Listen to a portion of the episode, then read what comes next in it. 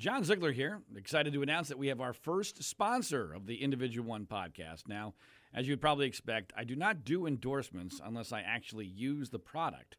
And I just started using this one. It's Imbue CBD. If you're a golf fan like I am, and you've probably read about how CBD is all the rage with all sorts of respected people raving about the various positive physical aspects of CBD, especially among people like me who are, let's face it, starting to feel the impact of aging. Recently, I started trying multiple products from Imbue CBD, and I can already tell that, among other things, I am for sure sleeping more soundly. And my wife says she loves the Imbue CBD facial cream, although, to be honest, she doesn't need it. In case you haven't heard, CBD is the powerful extract from the hemp version of cannabis. And while it may offer many of the health benefits of marijuana, there's no high, it's legal, and doesn't require a prescription. The source I trust for CBD is Imbue CBD. This is a top of the line product and classy in every way. Consequently, Imbue CBD is not inexpensive, but I got you a discount to explore all the many ways CBD might be able to help you. Go to imbuecbd.com and get 25% off when you enter John Z. Again, enter John Z for 25% off at imbuecbd.com. That's imbuecbd.com, promo code John Z.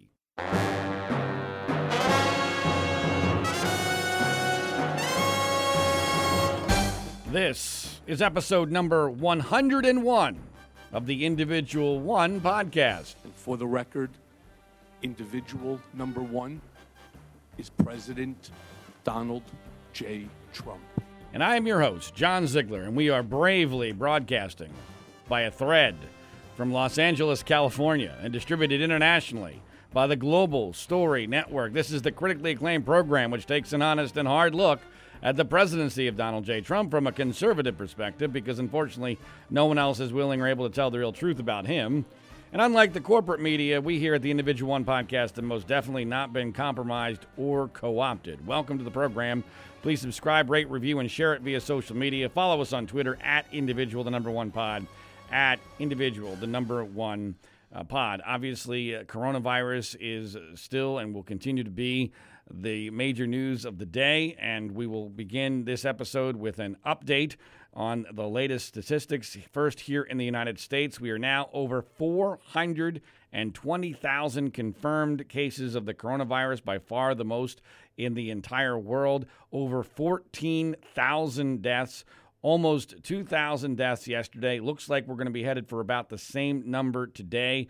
The latest numbers out of New York and New Jersey are stabilizing. There's no growth in the number of new cases or deaths, but they're still terrible as this continues to be the epicenter of the story. And I'm going to get momentarily into just how much New York City really is the epicenter of all of this. Uh, na- worldwide, we're now over 1.5 million confirmed cases, over 85,000 deaths. In Italy, which has been by far the, the hottest spot over the last several weeks, things have stabilized a bit. They continue to very slowly uh, get over the other end of the curve. Italy has over 140,000 confirmed cases and 18,000 deaths. The United States will soon overtake Italy in deaths. This is something I did not think was going to happen, despite the fact that uh, we have about six times the population of Italy. Uh, Spain has slightly more confirmed cases than Italy and slightly fewer deaths. In the United Kingdom, they now have over 60,000 confirmed cases, 7,000 deaths, and they are increasing uh, at an alarming rate. Uh, Wimbledon and the British Open have been canceled, not postponed, but canceled uh, there in the UK. In Canada, 19,000 cases, and thankfully just 400 deaths. And Australia, has also been doing extremely well with 6,000 cases and uh, just 50 deaths so far. A lot of focus on Sweden because uh, of the fact that they have taken a very hands off uh, strategy in trying to deal with this. They are at 8,500 cases and 700 deaths. So it's interesting to compare that to Australia. Uh, although there are differences, obviously, both geographically as well as population, but uh, a similar number of cases, yet a much higher death rate so far in Sweden. And Mexico, which has also taken a fairly uh, laissez faire attitude, has less than 3,000 cases and 140 deaths. Now, there have been a couple of important markers that have been passed statistically in all of this. One of the major ones is that we have now passed the number of deaths uh, here in America that occurred because of the swine flu. And this swine flu marker, at least to me, has always been very, very significant, and I misread it. And I'll explain why I misread it uh, shortly. But I have mentioned many times on this podcast that the swine flu in 2010 ish over a much longer period of time than we've experienced coronavirus statistically so far.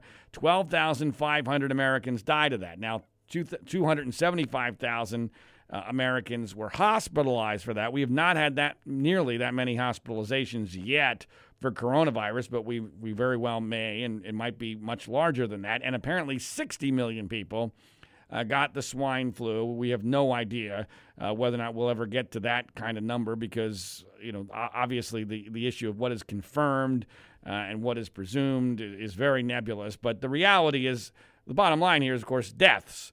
And Donald Trump, very early on, described the Obama administration's response to the swine flu as a disaster. That's the exact word he used. Correct. He said it was a disaster. And when he said that, and he said it with such confidence, and he said it numerous times, I thought and wrongly that he was was making a determination that that's where the goalposts are that we're going to do better than that that we're going to be able to to claim plausibly with statistics that this was not as big a deal or did not have as much impact in the United States as the fly, swine flu did.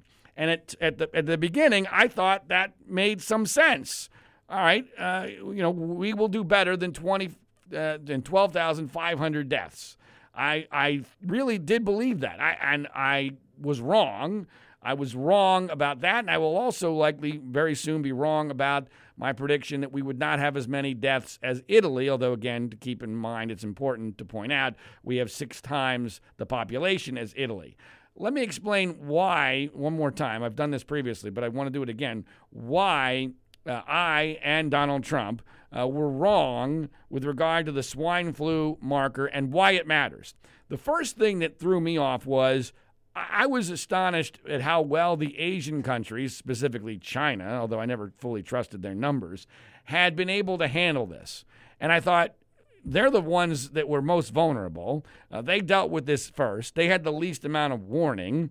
Uh, and yet, when you look at their numbers, they're really not that bad. I, again, we're never going to know what the real numbers out of China were. And this coming from China was part of the perfect storm because no one trusts anything out of China and rightfully so. So we didn't know if it was really that bad. We had no way of knowing because what they were telling us was not trustworthy.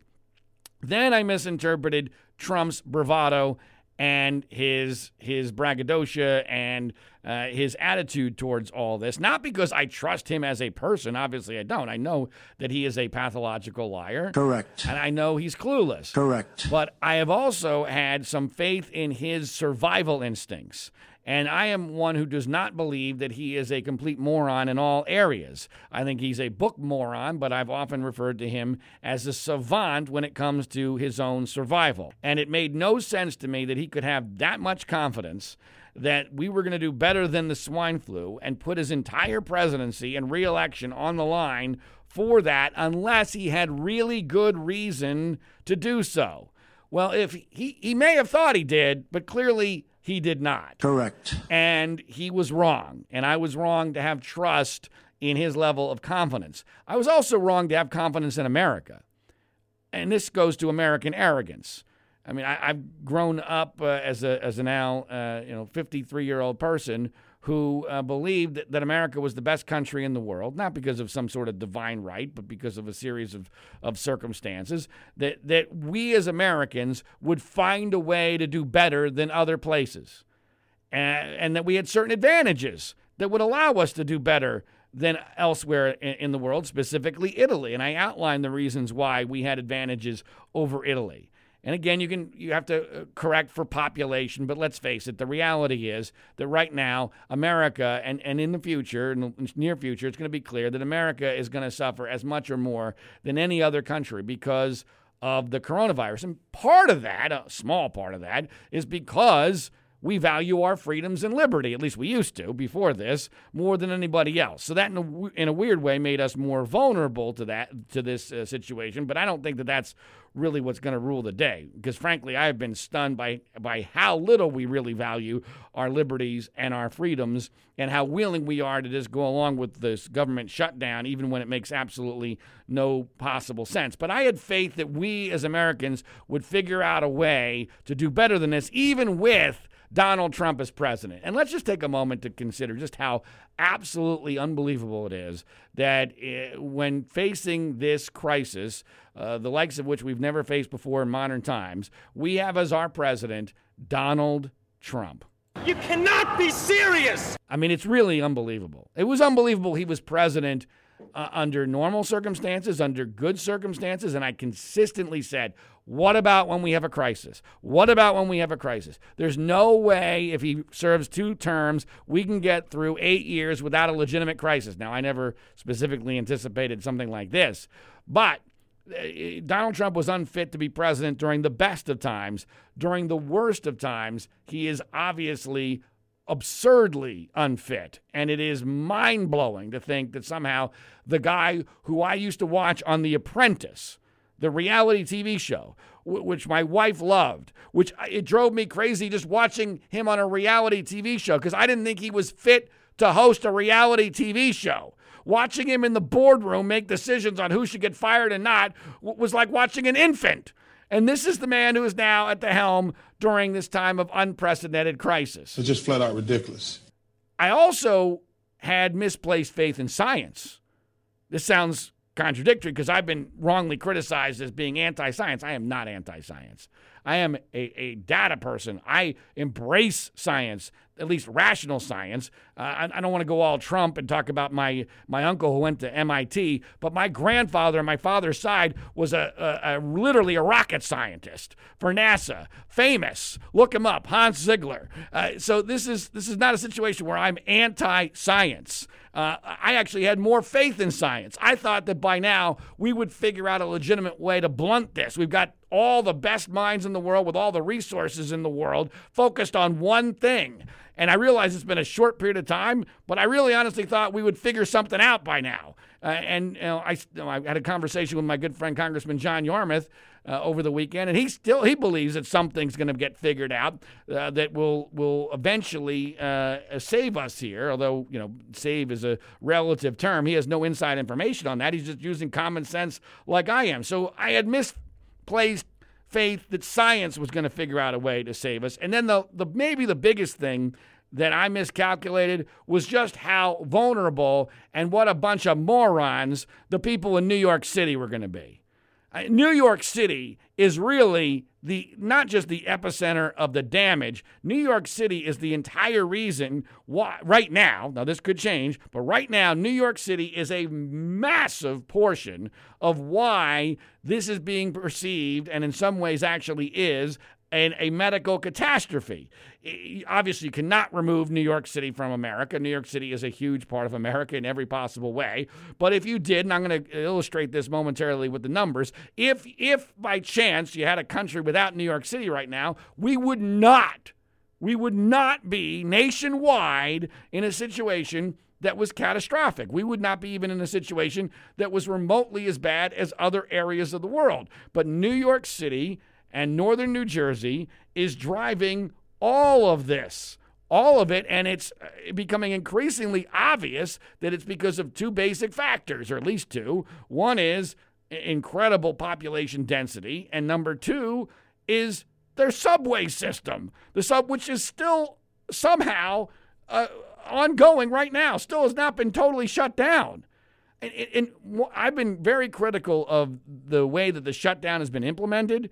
Uh, weirdly, I'm actually in favor of a few things that have not happened that would actually be more rational. Instead of doing things like shutting down the ability of my daughter to swing on a swing across the street, which won't do anything, How is it, for example, that not all gas stations have been required to eliminate self service? Gas stations are incredibly vulnerable. You're touching the same buttons and the same equipment that other people are, hundreds of other people are touching that day. So if we're going to do this, let's do it right. Why not require gas stations to provide service with one person pumping the gas with gloves? How are ATM machines open? How is that possible? ATM machines are way more of a vulnerability than some of the other things that we're banning. Yet somehow those are open. And the subway system is another perfect example of this. So, so New York City, and the data shows very, very clearly. I mean, if you look at the data of where people live who got this, it almost looks like a map of the subway system of New York City. So it's obvious from a common sense standpoint that the New York City subway system and their density, and maybe even the, the average New Yorker's attitude, which frankly I like in most cases, all led to a perfect storm of, of bad circumstances. And yet somehow their governor, Andrew Cuomo, was a hero out of all this, which is just bizarre to me. But I want to illustrate for you just how dramatic this tale of two countries is right now. Now, I, I want to make clear I'm well aware there's a problem in New Orleans. I'm well aware there's a problem in Detroit. There's other places uh, that are mainly urban areas where uh, where there are quote unquote hot spots. Yes, it is moving into rural America. Rural, rural America is not immune to this, but rural America is not going to have, in general, the same kind of catastrophes anywhere close to what we're seeing in New York City. So here are some some statistics that are really quite remarkable.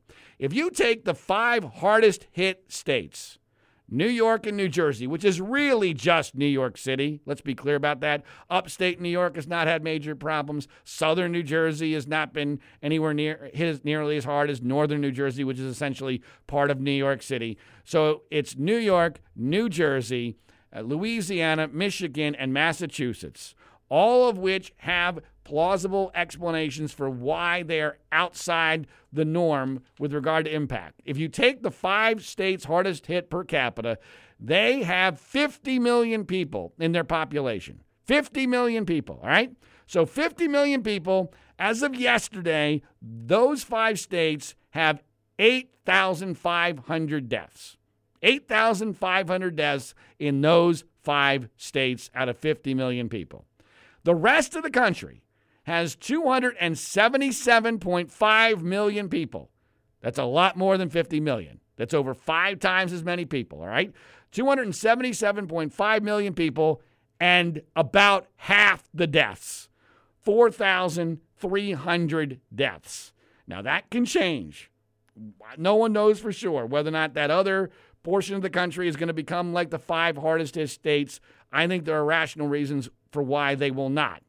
Uh, but uh, let me put it in another way that makes it, I think, even more stark.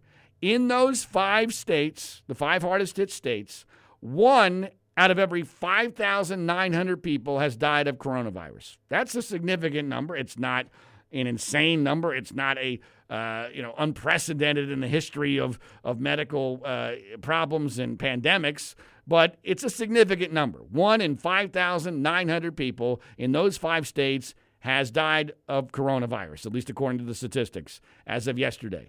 In the rest of the country, it's one in 64,500. One in 64,500. Now, to put that number in perspective, because obviously one of the many, many, many problems here is people are really bad at math and they haven't thought about this before in this way.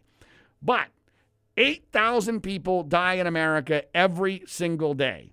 Every single day. The numbers I just gave you are for over a month period of time. So, so outside of those five hardest hit states, in the last month, over a month, you had a chance, if you lived in one of those states, statistically, you had a 1 in 64,500 chance of dying of coronavirus. Every single day, Every human in America, under normal conditions, has a 1 in 41,000 chance of dying. That's every day. Every day you walk this earth as an American, you have a 1 in 41,000 chance of dying. Yet, over, if you take all the stats over the last month, in the non five, you know, except for the five hardest hit states. You take the other 45 states plus the District of Columbia and everything else, you take every other American, it's 1 in 64,500 over a month, as opposed to natural life providing the chances of dying at 1 in 41,000, technically 250, giving, uh, give or take on the numbers. I'm not trying to say this is not an issue, this is not real, that we shouldn't be taking this seriously. I'm trying to put this into some semblance of perspective. And the perspective has been completely and totally lost in all this. I am very curious about the demographics of those who have died. And I'm very uh, skeptical that we are being told uh, exactly what the real truth here is. For instance, at this point, we should be able to access. I have not been able to do so. If, if someone can, please let me know. Uh, I would love to know what the, the answer to this question is. What is the average age of the person who has died in America? And why haven't we been told that? That's a pretty easy number to come up with. We know who has died among the 14,000. The first thing you know about them is how old are they? Why are we not being told what the average age of the person dying is? And that doesn't even get into the issue of underlying conditions. But my guess is that number, and I don't know what it would be, but based upon you know when I look at uh, the the local statistics, we're able to be, to know exactly the ages of the people who have died, and I and I extrapolate that nationally. My guess is that number would be rather high. I don't know what it would be, but it would be high. I don't know if it would be in the 60s. It might even be in the 70s, but it would be high.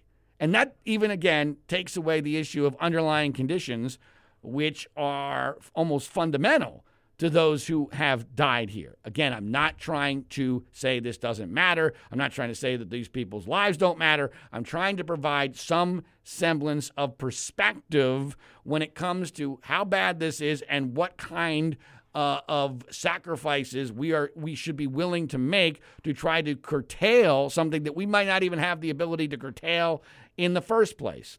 There's also an emerging storyline that more African Americans are dying than other uh, racial demographics. Now, I'm skeptical of this partially because we have an urban rural divide here. And obviously, the African American population is greater in urban areas than it is in rural areas, and especially in some of the cities that have been hardest hit New York City, New Orleans, Detroit, a couple of other areas. Is that happening because there are black people there? No. I think it's happening because urban areas have denser populations and there are other aspects of uh, what makes those cities unique. New Orleans had Mardi Gras, which could not have helped. Uh, and, and, frankly, let's face it, Louisiana is the strangest state in the country to begin with. So, I mean, there's all sorts of weird things going on there. So, I don't have an explanation uh, for why African Americans might be more likely to die here, other than that urban rural split. The media, of course, wants to tell you that it's because they don't have access to health care that is good as as good as the rest of the country because of economic and maybe even racial discrimination issues. I don't know. I, I am I am skeptical of that explanation. I'm sure that there are, if it's true, I'm sure there are multiple explanations. Uh, of course, the one we don't want to talk about, uh, regardless of, uh, of racial component, is that some races might be more or less vulnerable to this. I have theorized that maybe part of the reason why the Asian countries did relatively well here is that maybe genetically they were more predisposed to doing so. We have I have no idea. I'm just trying to come up with an explanation for why their numbers despite the fact that they were theoretically more vulnerable to this did far better than anybody else. So I'm just trying to figure out what's going on here and try to provide some semblance of perspective because I'm telling you, the mainstream news media is not providing any perspective at all. They're providing only one side of this, and it's creating even more damage than has already been done economically, from a civil liberties standpoint, uh, from a mental health standpoint. I mean, I, I cannot emphasize enough how much collateral medical damage is going to be done uh, thanks to this shutdown in ways that might end up being far more dramatic than the final numbers on the virus itself. And here in California, we've seen this in, in a way that has been uh, literally maddening because we have a governor by the name of Gavin Newsom.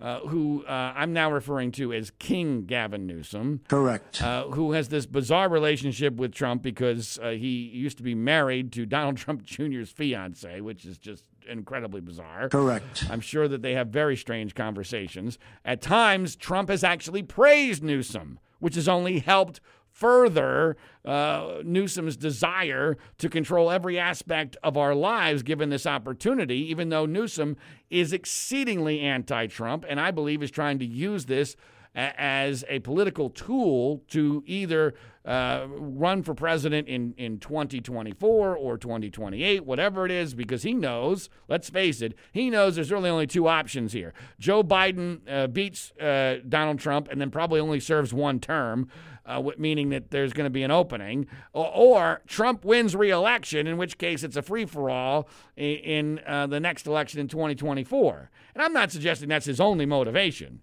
but this guy is a political animal and he's not to be trusted. And he is being applauded for everything he does. Everything he does is being applauded, even when it makes absolutely no sense. And here in California, we're in a situation where every local official is trying to do, outdo each other to show how against the virus they are. Uh, in one local county, you are now being fined $1,000 for being outside without a mask. You cannot be serious! That's a fact, and it's happening. You outside without a mask, you get fined a thousand dollars. It's just flat out ridiculous. In an area where the numbers are not that bad, and where in a state our king Gavin Newsom is now, and this is just mind blowing to me, he's now giving away ventilators to other states. So, so riddle me this. Okay, all I've ever asked for is a consistent, logical argument. So we're we're shut down in as in as draconian and anti-civil liberties way as we possibly could because we are trying to flatten the curve, right? We're trying to flatten the curve so that when we have this inevitable surge, our healthcare system will not be overwhelmed. Okay, I get that. I get it to a certain degree.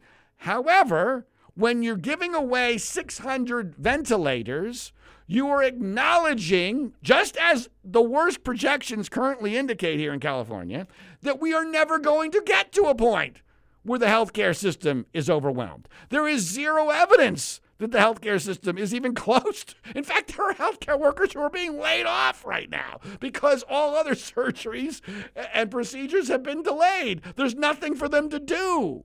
So, so we're we're nowhere near anything close to the uh, healthcare system being overwhelmed. The projections indicate we're never going to get to that point, no matter when that inevitable surge is. And still, no one has been able to explain to me why the surge is going to happen so far after we do the shutdown. If the shutdown is so effective, that's a whole other issue.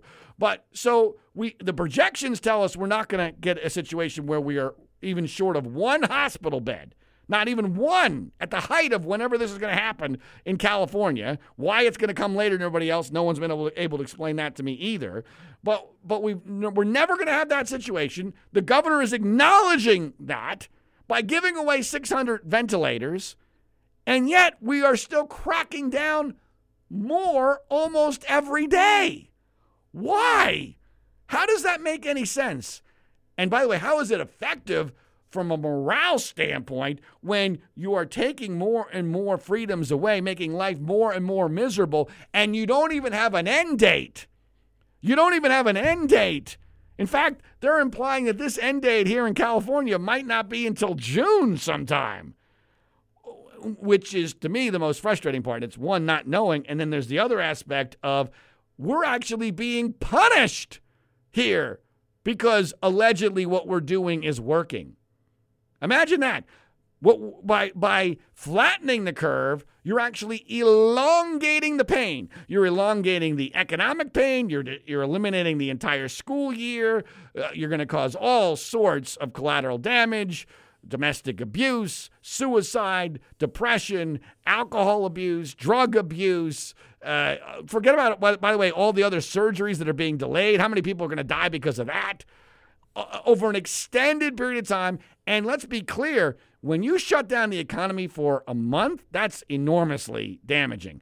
But it becomes, to use the alarmist's favorite word, exponentially more damaging every month you do so after that.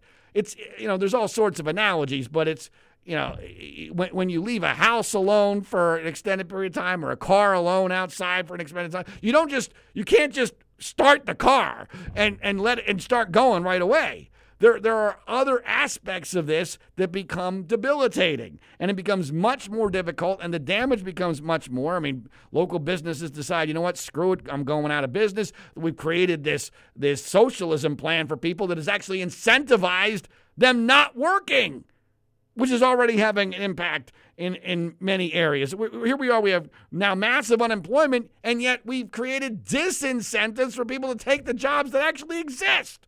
It's it, it's unbelievable. It's just flat out ridiculous. So, and look, I want to make this very clear with regard to these extreme measures.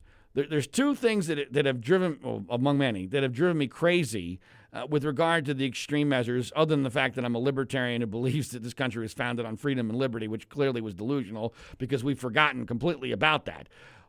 One is do the extreme measures actually do anything positive? And we don't know yet. And I, I, my gosh, I must have had hundreds of people on Twitter screaming at me that I shouldn't be bitching about the restrictions here in California because our numbers are so much better than everybody else. Can we please do some damn math? God, you know what? Part of part of all this is maybe punishment for a country that doesn't understand basic math. But but here's the here's the issue. It takes 2 to 4 weeks. 2 to 4 weeks for someone to from the time they get the virus to the time they become a statistic, whether that statistic is confirmed case, a hospitalization, or heaven forbid, a death. It takes two to four weeks. We are not yet at the three week mark of the state shutdown here in California.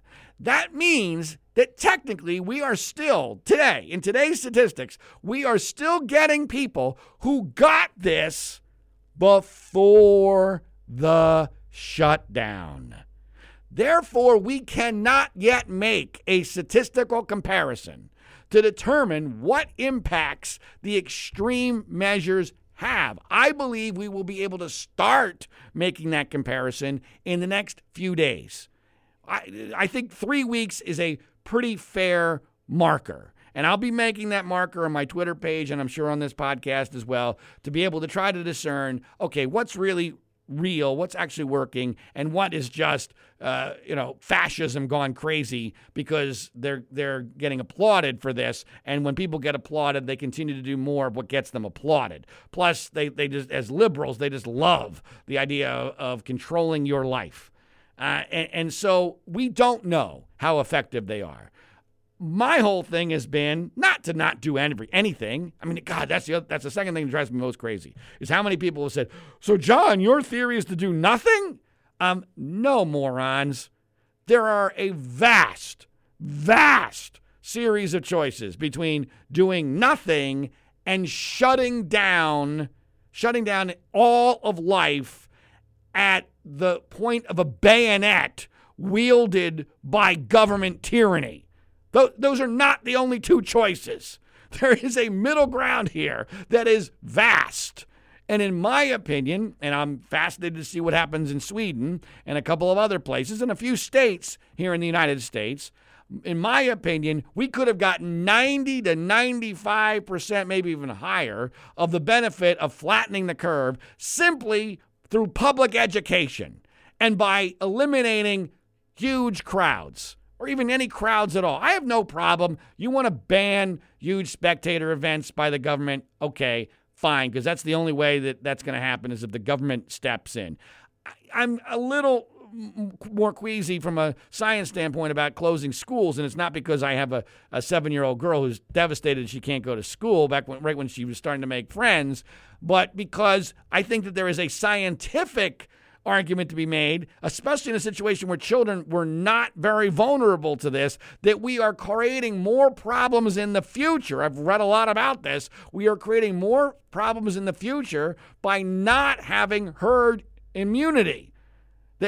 So, therefore, we could have we may be actually screwing ourselves in the long run by having closed down schools but i i get if you really think this is a massive emergency all right maybe you close down schools for a while but the most the biggest part of this is wash your hands, don't touch your face, and don't breathe on anybody. That's 90% of the battle. And that does not require government mandate. It doesn't. And, and yet somehow we've gotten to this point where well no it has to be done by the government because people will not will, will not behave okay some people won't behave but you know what is in, is incredibly powerful uh, public pressure public shaming uh, not to mention if if uh, a huge portion of the population is staying at home and and uh, social distancing, it's kind of hard for anyone else to violate social distancing because there's no place for them to do it. There's no way for them to do it. You know, you're able to get away from somebody who might be approaching you, uh, and so I, I, I, to me, we have created the maximum amount of harm in every possible way for limited gain, and I'm not even sure in the long run it's going to be any gain at all. Any gain at all. That's the part of this that is so frustrating is that we might be actually setting ourselves up for a second outbreak come the fall and winter, which we would not have if we had handled this in a more rational fashion now. But because no one's allowed to say that. I mean, I, I have gotten so much hate on Twitter uh, because people think I'm in, somehow in favor of people dying or I'm not against the virus. It's all about virtue signaling. People want to signal their virtue about how much they're against the virus. And the media doesn't provide any opportunity for another side, locally or nationally. Everyone in the media is scared out of their minds of not going along with the program because they'll be looking like they're in favor of the virus or they're not against the virus enough. And of course, the alarmists have the the inherent advantage, and this is another mind blowing aspect of this. The alarmists can be wrong all day long. All day long, they can be wrong, and no one calls them on it. I am wrong when I said I thought we weren't going to have as many uh, deaths as Italy, and I didn't think we were going to have as many deaths as the swine flu. I was wrong. I've admitted it. I've explained why that happened. I'm still going to be way closer than the original alarmist projections of over 2 million Americans dying. And, and, and I'm, I'm also still believe I'm going to be closer to right in the secondary projections of 100 to 240,000 people dying, even if we do all this perfectly. We are not going to have, I feel strongly about this, by summertime, 240,000 people dying in this country of coronavirus, uh, which was part of even the president's team's own projections. Fauci and Birx totally bought into this idea that that 240,000 people, this is just a few days ago, are even if we do everything perfectly, are going to die in this country. I do not believe that. I'll once again admit it if I'm if I'm wrong, but I'm pretty confident I'm going to be right. So why is it that the ex the so-called experts, they can be wrong all day long, but as long as they're wrong on the alarmist side, no one cares. No one no one asks for any accountability. No one disputes their credibility going forward. I don't know why we keep listening to these people since they continue to be wrong. They continue to change their projections. Why, why do they not lose any credibility? But if you're on the other side, oh my gosh, and you're wrong by you know, a fairly small margin at this point, uh, statistically, somehow you're a bad person and you're not to be believed. It, it, it's really it, it's it's unbelievable. It's scary and uh, and frankly, um, there's a free speech aspect of this. Blasphemer! I mean, it's religious. And and the alarmist argument, this is what scares me into the future. The alarmist argument is fail-safe. Because they can always claim, well, that, that them giving the warning of 2 million plus people dying is what prevented 2 million plus people from dying. And if if it and they've even said, you know, if this goes right, people are going to say we overreacted. Well, maybe you overre maybe they're going to say that because you overreacted. and not because you prevented millions of deaths. Because we've lost all sense of perspective here. We, we uh, again, no one is diminishing uh, the people who have died. Death is terrible, but you know what else? Death is inevitable. And these are way more deaths than I thought, way more deaths than way more deaths than Donald Trump thought were going to happen, way more deaths than a lot of people thought who are far more uh, have far more expertise in this area than I do. I'm just using my common sense and looking at the data. But it just it really bothers me uh, in the long run now once this narrative has now been set, and it has been set, especially now that New York is a disaster because the media is all in New York. And so now, as I've said numerous times before, it doesn't matter what the reality is. This is the biggest thing that's ever happened of all time, the biggest catastrophe, bigger than 9 11, uh, and, and, and it must never be allowed to happen again. So now we're going to go through this again sometime based upon this same concept. The playbook has already been written. Make some, some ludicrous claims about millions of people dying and will shut down every everything. A couple million people were never going to die in this country of this. You know why? Because that would have required us trying trying to spread the virus to the most vulnerable. If we had tried, in other words, you know, we had gone on with no, normal life without any knowledge of the virus whatsoever, and we had taken all sorts of risky behavior on purpose to try to see how many people could die, then maybe we could have gotten to 2 million. But there, but there is a natural reaction in this age of communication. See, our greatest advantage here is we have instant communication. They did not have that in 1918. There was no instant, they didn't even know what the hell was happening in 1918 till long into that situation. Hell, they didn't even know what DNA was in 1918. They knew nothing in 1918. We have enormous advantages with regard to communication. Public education and, and warning people about the dangers would have eliminated right off the bat a, a huge portion of that 2 million number. That 2 million number was never, ever going to happen, but it was used to scare the living daylights out of us and to dictate policy. Now, as far as how bad this is going to get, I still don't know. No one knows. That's what the most amazing thing is. Listen to the experts. Listen to the experts. There are no experts in this situation. We've never been in this situation before. That's why the experts keep changing their tune every single day. But if I had to pick one indicator as to whether or not New York is the future for the United States of America, look at Florida. Florida is the indicator. Florida is a large state. Florida was slow to go into a shutdown. Florida got ripped for having spring break. Uh, Florida is obviously a state that w- we will be able to determine whether or not weather has a major impact on this because it's a warm weather state. So if Florida either does or does not explode, and, and let me tell you, and I took heat for this, and maybe it's a it's an it's a, certainly a politically incorrect thought, but you're, you know, you're not allowed lot, lot you're not allowed to have politically th- correct incorrect thoughts anymore.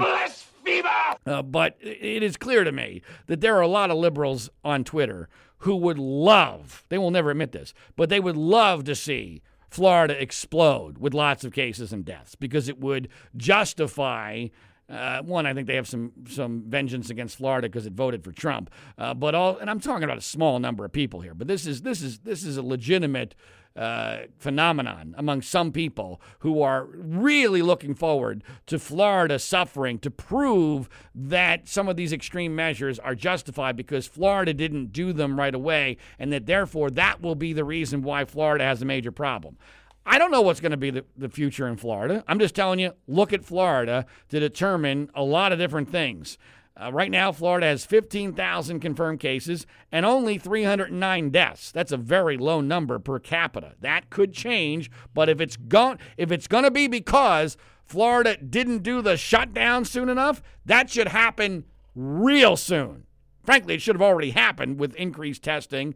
And again, because of that lag period I've talked about, two to four weeks between getting this and becoming a statistic. But if it doesn't happen in the next couple of weeks, if Florida does not explode in the next week or two, then the argument that somehow them being slow to shut down really pretty much falls apart. But of course, arguments aren't going to matter here. Logic isn't going to matter here. The data is such that people are going to be able to cherry pick whatever the hell they want. They're going to be able to come up with whatever narrative they want. The, the truth isn't going to matter, and it's going to create horrible, horrible precedents for the future. Now, as far as Trump more specifically is concerned, it is really baffling to me how uh, anybody, any demographic politically, is excited about how Donald Trump has handled this. Uh, one of the more frustrating aspects for me, as someone who obviously is a conservative who's a Trump critic, is that there are aspects of Trump's personality that I've thought, had hoped, would be good under certain circumstances. It has always been baffling to me why Trump's supporters, who love the fact that he's politically incorrect, never realize that he's only politically incorrect for situations that help him personally. Correct. And not the cause of fighting against political correctness. He doesn't really care about that. He only does it when he perceives it to be in his own self interest. But I like the fact that at times Donald Trump is politically incorrect. I like the fact that at times he seems to have big balls. Well, those big balls, while they have shown up very periodically uh, and in a misplaced fashion during this crisis, have essentially disappeared. He's essentially been neutered by Dr. Fauci and Dr. Birx. Fauci and Birx are now in charge. And, and Trump has completely lost his balls. He tried to grab them back for about 15 minutes when he did this business, which was stupid, about reopening uh, the country for Easter, which now looks ludicrous given the way the numbers are, uh, especially in, in New York and New Jersey. Um, but uh, he, he quickly reversed himself once again there, and he has totally lost his balls. And Trump without balls is com- is completely useless. I, mean, I mean, I mean, what, what what else is there? What else is there that Trump brings to the table other than his balls? And those balls are gone. And I don't know if he's ever going to be able to get them back because Fauci has them in a jar. And uh, I'm, you know, I think Fauci's probably a smart guy. He's been wrong all. He's been all over the place. I mean, he has made every possible statement from the beginning of this. He's changed his projections. He changes his his predictions almost every day.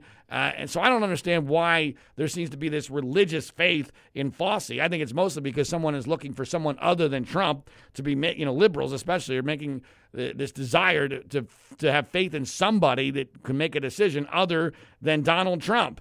Uh, but you don't let scientists and doctors make policy decisions because doctors are always inherently going to side on the side of caution, extreme caution, especially when they become newly famous. And that's what the source of their fame is. The media loves him because he's Mr. Protect Everybody. Well, there's other aspects to consider here. And that's Trump's job. And Trump has decided, you know what? He can't do it right now. My balls are in a jar. Uh, now, maybe that'll change once the statistics change. Trump seems to think the statistics are going to change. The stock market seems to think that the statistics are going to change. I, I, I, am baffled by how optimistic the stock market has been this week. Uh, it is it is astonishing to me that, for instance, the S&P 500 is currently fairly significantly higher than it was after the dip in December of 2018. I mean, that is amazing. I, I, I think we might, in retrospect, who knows? Who the hell knows?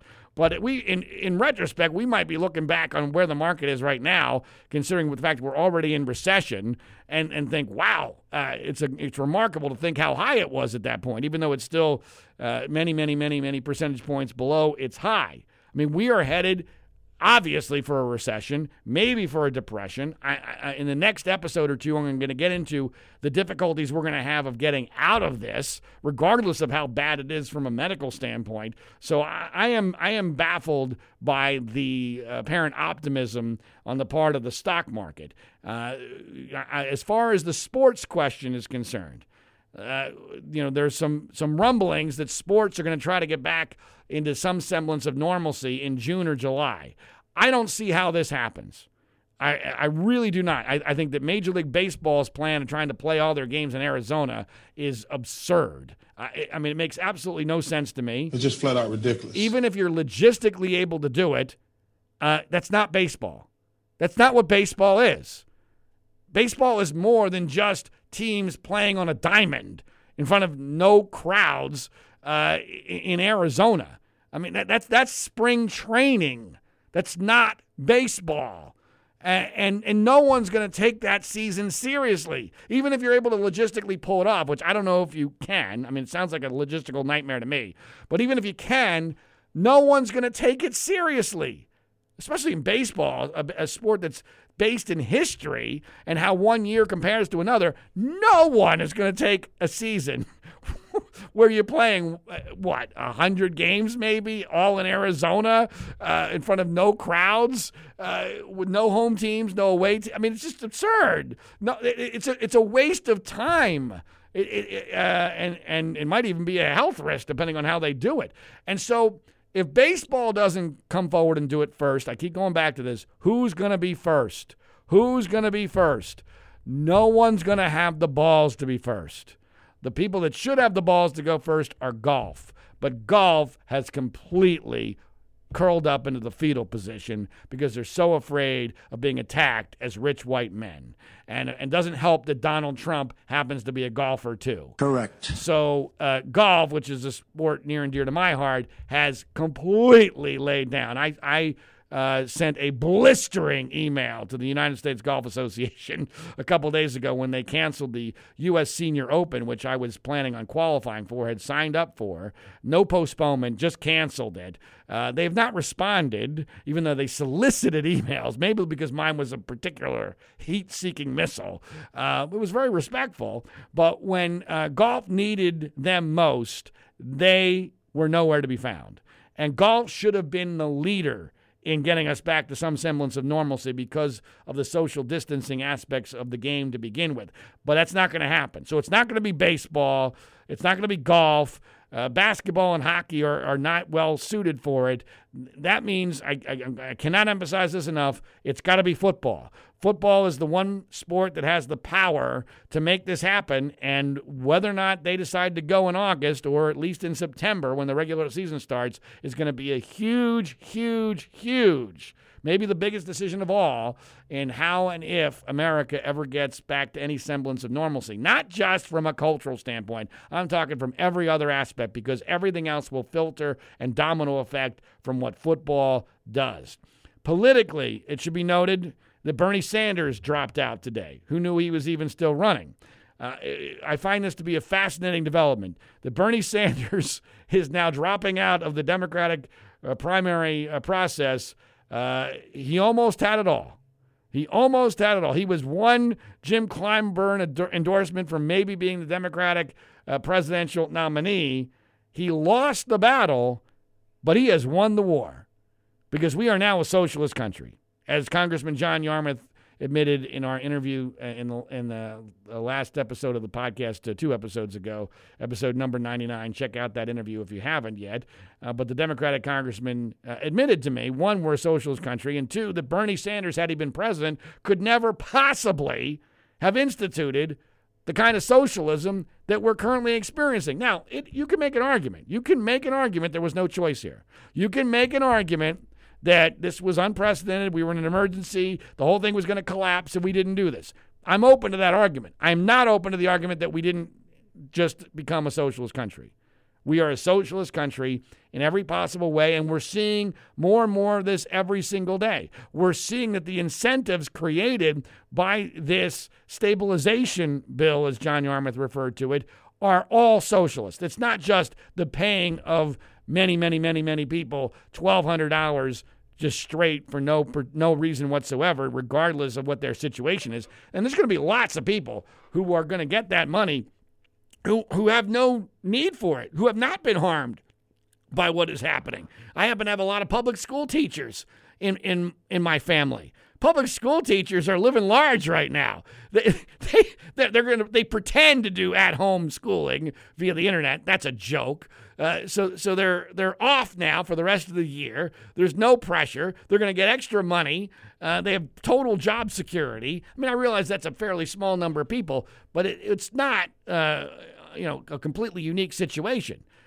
But that's a that's a drop in the bucket here. We're creating incentives for people to, to become unemployed, to to not get jobs, to quit their jobs for all intents and purposes. And this was warned about by Republicans, and everyone said, sit down, shut up. You're in favor of the virus. Well, no, you're in favor of socialism. And it's largely because, as John Yarmuth said, Trump doesn't have a clue. He doesn't care. He claims to be against socialism when it when it suits his self-interest. But in, in all sense, for all intents and purposes, he embraced socialism because it was the only way he had to get out of this and maybe, maybe salvage his presidency. So Bernie Sanders lost the battle, but he has won the war in a way he could never have done if he had actually become president. Now, there is some indication that Trump is losing support with regard to his coronavirus response among even Republicans. There's a poll out that does indicate that, that that's the trend. I would like to see more data on that, but the approval ratings of Donald Trump are still higher than they were before this. There's some slight weakening, but by and large, his approval ratings have clearly not been hurt by the coronavirus situation. It's remarkable how little political damage has been done to Donald Trump so far, because as I've mentioned previously, I don't know to whom, to what group he has pleased.